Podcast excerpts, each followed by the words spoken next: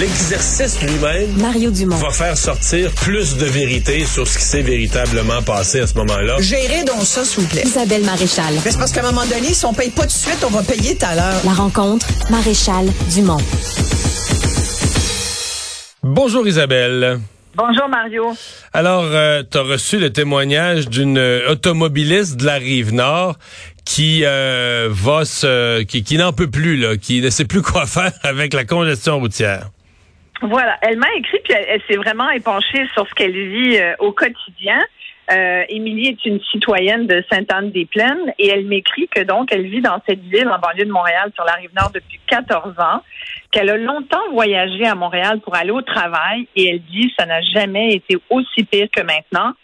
Euh, je la cite, depuis le, de- depuis le retour de la pandémie, la sortie de notre ville est impossible. L'augmentation de nouveaux habitants joue beaucoup dans la cause et les travaux euh, routiers également. Ouais. Elle dit que euh, ce matin, elle devait aller reconduire euh, son fils euh, à l'extérieur pour un trajet qui lui devait lui prendre 23 minutes entre Sainte-Anne-des-Plaines et Sainte-Thérèse.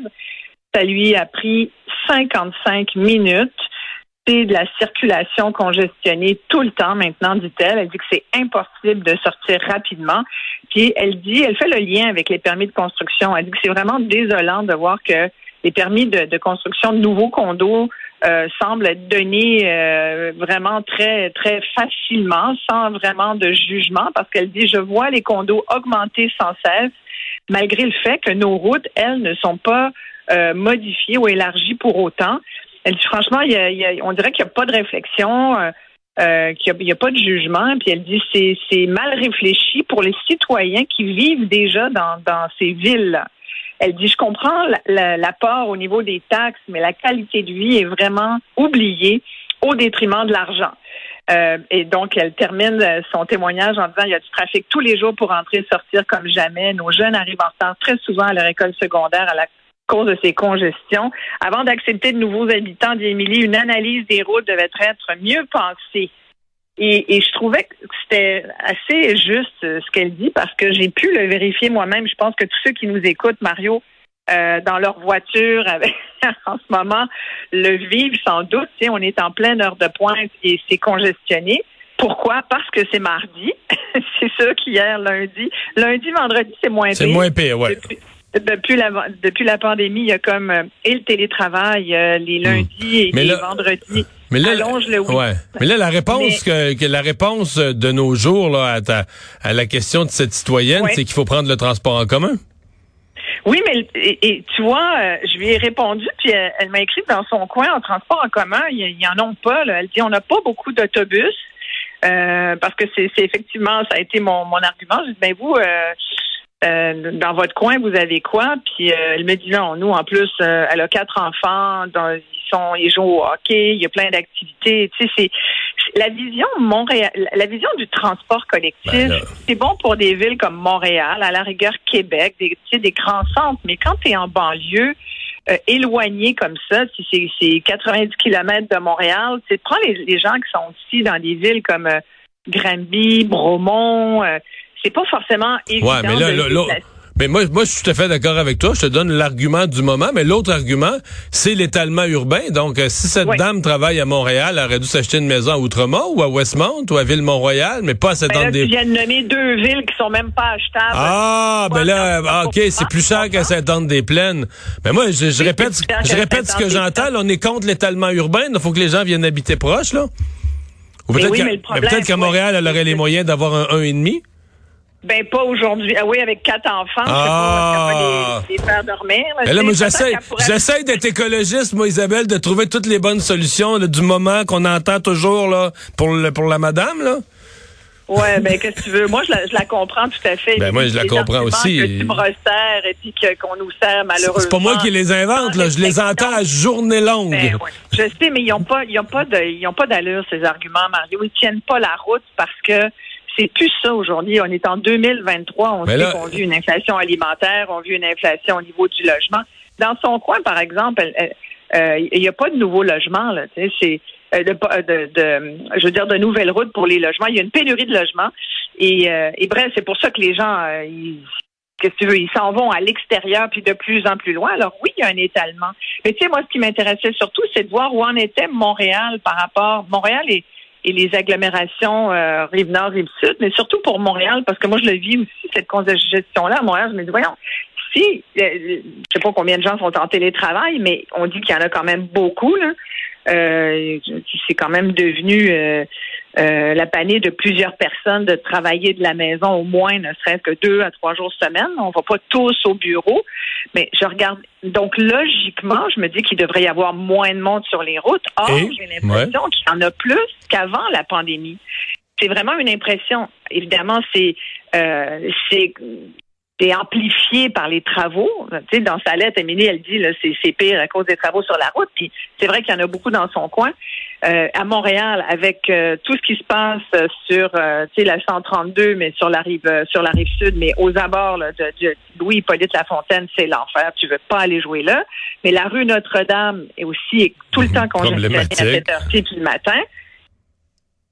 Pardon, qu'est-ce que tu dis? Non, j'ai dit problématique, oui. Ben oui, ça n'a pas de bon sens. Alors, je suis allée voir le fameux, je sais pas si tu connais le, le TomTom Traffic Index. Ben, je connais pas, mais je sais c'est quoi, là.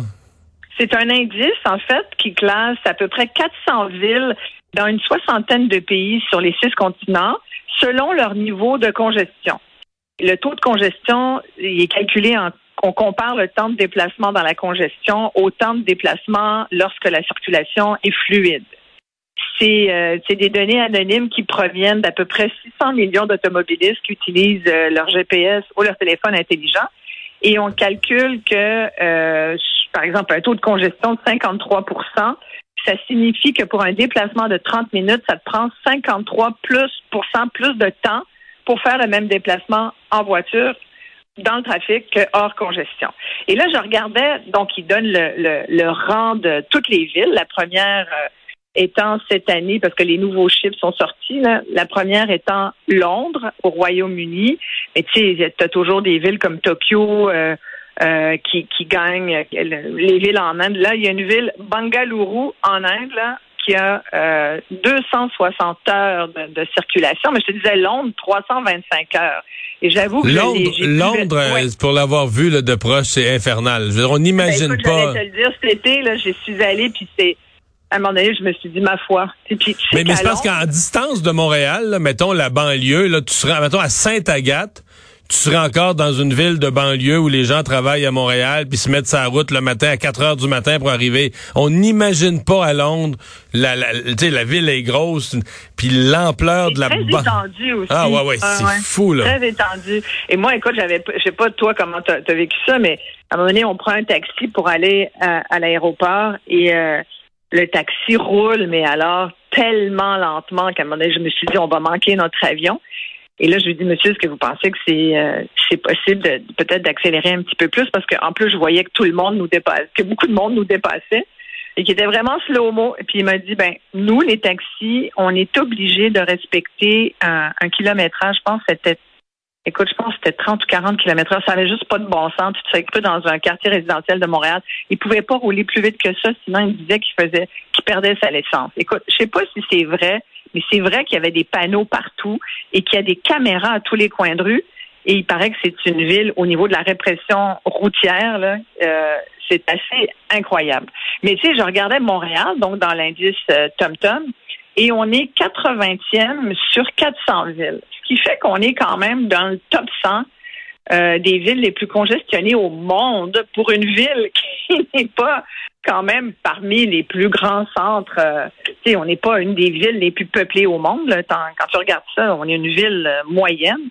Et quand tu regardes, même par rapport à, à Toronto, euh, on se compare souvent à l'Ontario. La circulation du retour à la maison, c'est plus court à Toronto qu'à ah, Montréal. Donc, c'est ouais, pas longtemps, c'est deux minutes de différence. C'est 43 minutes en moyenne à Toronto, comparativement à 45 minutes en moyenne à Montréal. Mais quand même, comment ça se fait? Et euh, ce que certains chercheurs disent, je disais, euh, j'essaie de trouver les raisons à ça, parce que moi, la congestion, ça me fascine. À chaque, c'est des milliards de dollars chaque année. Hein. On parle de productivité, on parle de main d'œuvre, on parle de travail, de coût, de tout ça. Puis, finalement, on parle rarement du coût de la congestion, mais c'est plusieurs euh, milliards par année que ça nous coûte au Québec. Et quand tu regardes les, les raisons, ben, il y a des spécialistes qui disent ben, c'est aussi parce que on a, on a, par rapport à l'Ontario, entre autres, comparons-nous, il y a eu moins de retard en Ontario qu'au Québec en matière de maintien des infrastructures. Il dit à Montréal, la majorité des infrastructures ont été construites dans les années 50, dans les années 60, elles ont mal été entretenues, sont raboutées, sont patchées. Ça, c'est moi qui dis ça. et, et, souvent, ben, c'est ça qui fait que tu as un taux de... Ça, ça, retarde, bien sûr. On a un gros, gros, gros problème. Tu sais, ce matin, je suis allée à l'aéroport de Saint-Hubert. Euh, en pleine heure de pointe, je veux dire, ça nous a pris 45 minutes c'est pas loin l'aéroport de Saint-Hubert en termes de kilomètres.